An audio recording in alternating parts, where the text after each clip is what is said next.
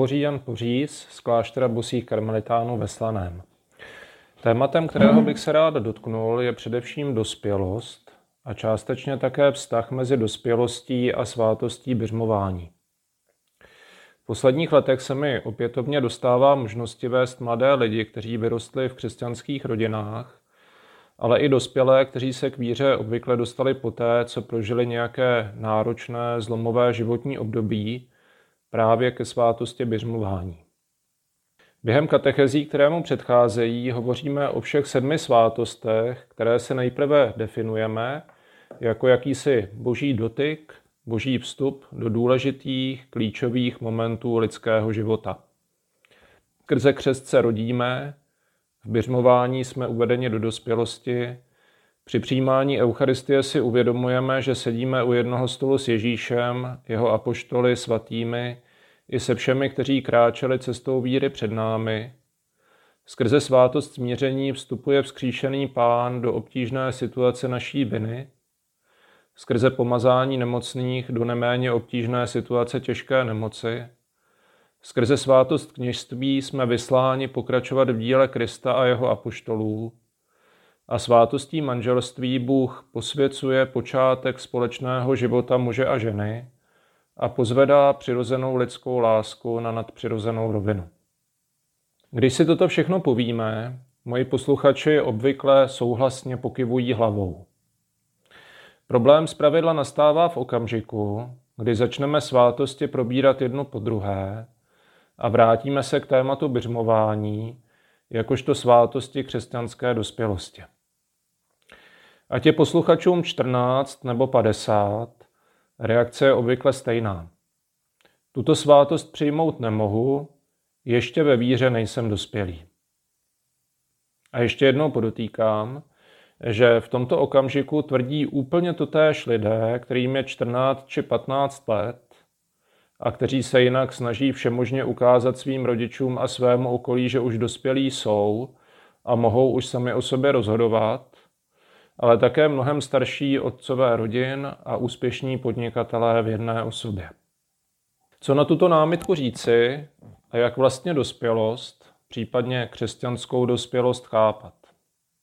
Mám v této souvislosti velmi rád text z druhé kapitoly skutků apoštolských, 38. až 39. verš. Hovoří se v nich o reakci posluchačů na první kázání apoštola Petra, které pronesl poté, co na něho a jeho společníky o letnicích sestoupil duch svatý. Když kázání vyslechli, říká písmo svaté, proniklo jim to srdce a ptali se Petra i ostatních apoštolů. Bratři, co máme dělat? Petr jim odpověděl, obraťte se a každý z vás, ať se dá pokřtít ve jménu Ježíše Krista, aby vám byly odpuštěny hříchy a jako dar dostanete Ducha Svatého. A dodává, vždyť ta zaslíbení platí vám i vašim dětem, ale také všem, kdo jsou ještě daleko, které si povolá Pán náš Bůh. Člověk, kterého apoštol Petr vnímá jako připraveného na přijetí křtu a běžmování, obě svátosti se dospělým lidem udílejí současně, tedy jako člověka na cestě k duchovní dospělosti, má tři charakteristiky. Za prvé, boží slovo mu proniklo srdce. To znamená, že vnímá osobní zájem Boha o svůj život a svůj zájem o boží život. Za druhé, ptá se, bratři, co máme dělat? To znamená, že je ochoten naslouchat Bohu a jeho církvi. Za třetí, bere vážně Petrovu výzvu obraťte se. To znamená, že je ochoten nechat svůj život utvářet a přetvářet evangeliem. Možná bych k těmto charakteristikám ještě ze své strany doplnil další, totiž, že je důležité, aby ochota naslouchat evangeliu a nechávat se jim utvářet byla dlouhodobá, aby nešlo pouze o chvilkový vznět, který nemá trvání. Když se vrátím ke svým běžmovancům, dovolím si poznamenat, že po tomto vysvětlení se většina z nich rozhodne pro přijetí svátosti. Opět lhostejno, zda jim 14 nebo 50. Tato skutečnost podle mne ukazuje na problematické pojetí dospělosti a duchovní dospělosti, které jsme si mnozí v průběhu života utvořili. Velmi často totiž dospělost podvědomně chápeme jako soběstačnost, jako schopnost vyřešit všechny problémy lidským přičiněním a lidským umem, jako stav mysli, která v oblasti víry, nebo minimálně v oblasti víry, již nemá žádné nejistoty a pochybnosti. Pokud bychom však toužili dojít do podobného stavu, hrozilo by nám, že spíše než v dospělosti budeme směřovat k píše, pyšné uzavřenosti v sobě samých. To ovšem, alespoň dle mého soudu, není zdravá dospělost.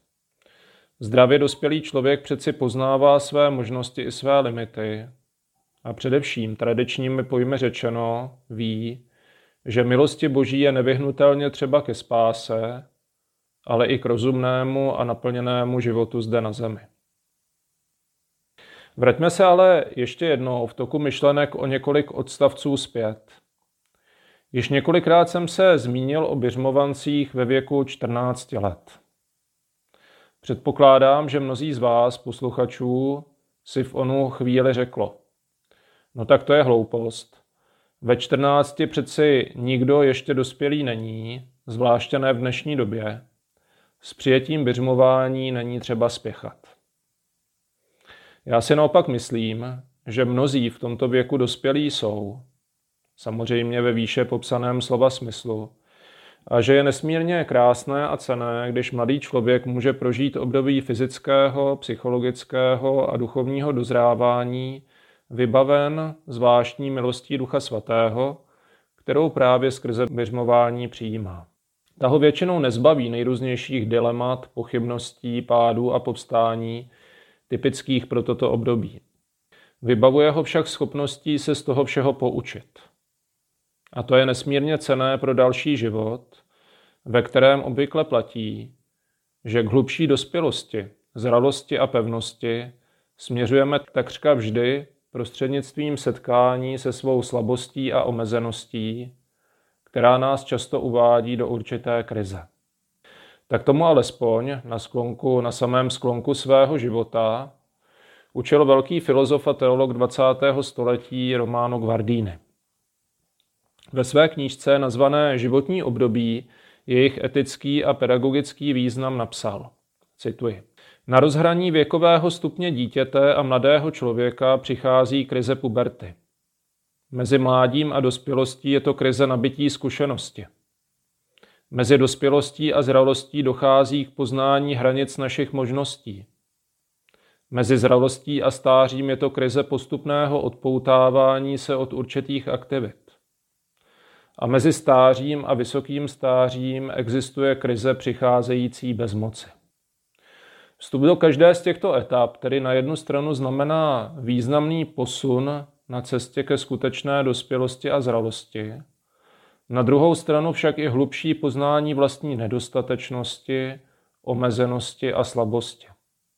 Pokusme se v krátkosti u každé z etap zastavit a soustředit se přitom na onen zlom či krizi, které nás vybízejí, abychom vystoupili o stupínek výš, anebo z jiného úhlu pohledu sestoupili o stupínek níž. O období mládí jsme již hovořili před několika okamžiky. Slabost a krize pro něj typická spočívá právě v přítomnosti výkyvů, pádů, povstání a nejistot, s nimi se mladý člověk musí opakovaně vyrovnávat.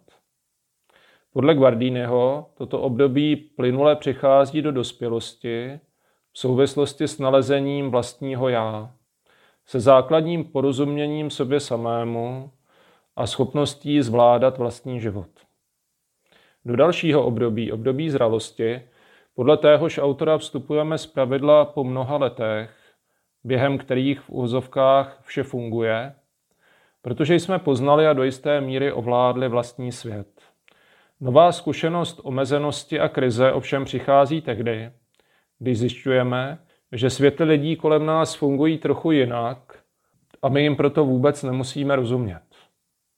Možná zjišťujeme i to, že jsme svou zbrklostí a neschopností kompromisu napáchali mnoho škody. Toto všechno by nás mělo vést k nové konverzi.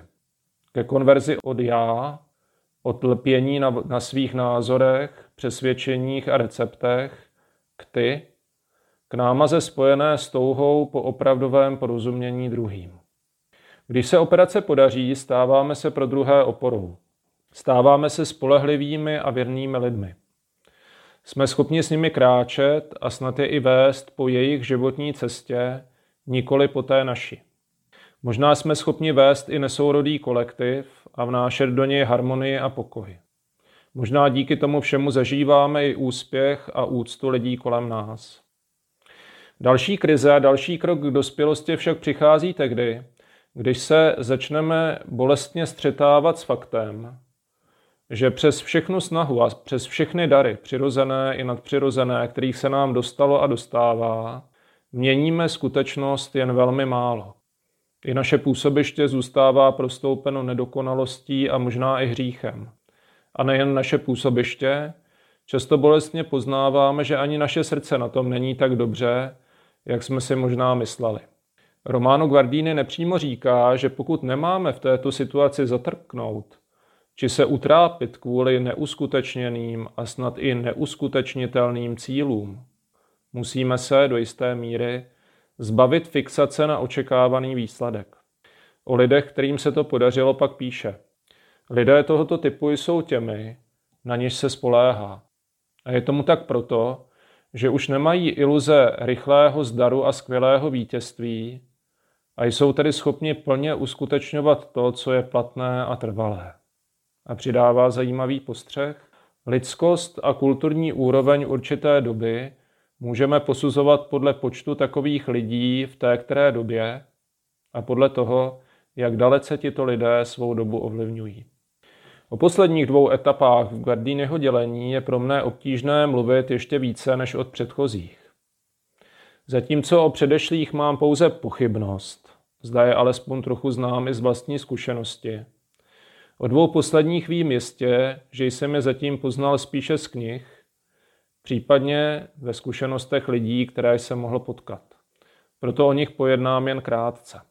V první z nich, tedy v počínajícím stáří, zřejmě jde o umění odcházet a předávat vykonané dílo. Někdy i do rukou těch, kteří možná sami nenabili dostatečné zkušenosti a moudrosti, takže dílo v uvozovkách ničí a kazí. Přesto je nutné jim poskytnout prostor a svobodu, a zároveň být na blízku s pochopením a radou. A nakonec krok k dospělosti, která je již jen částečně z tohoto světa.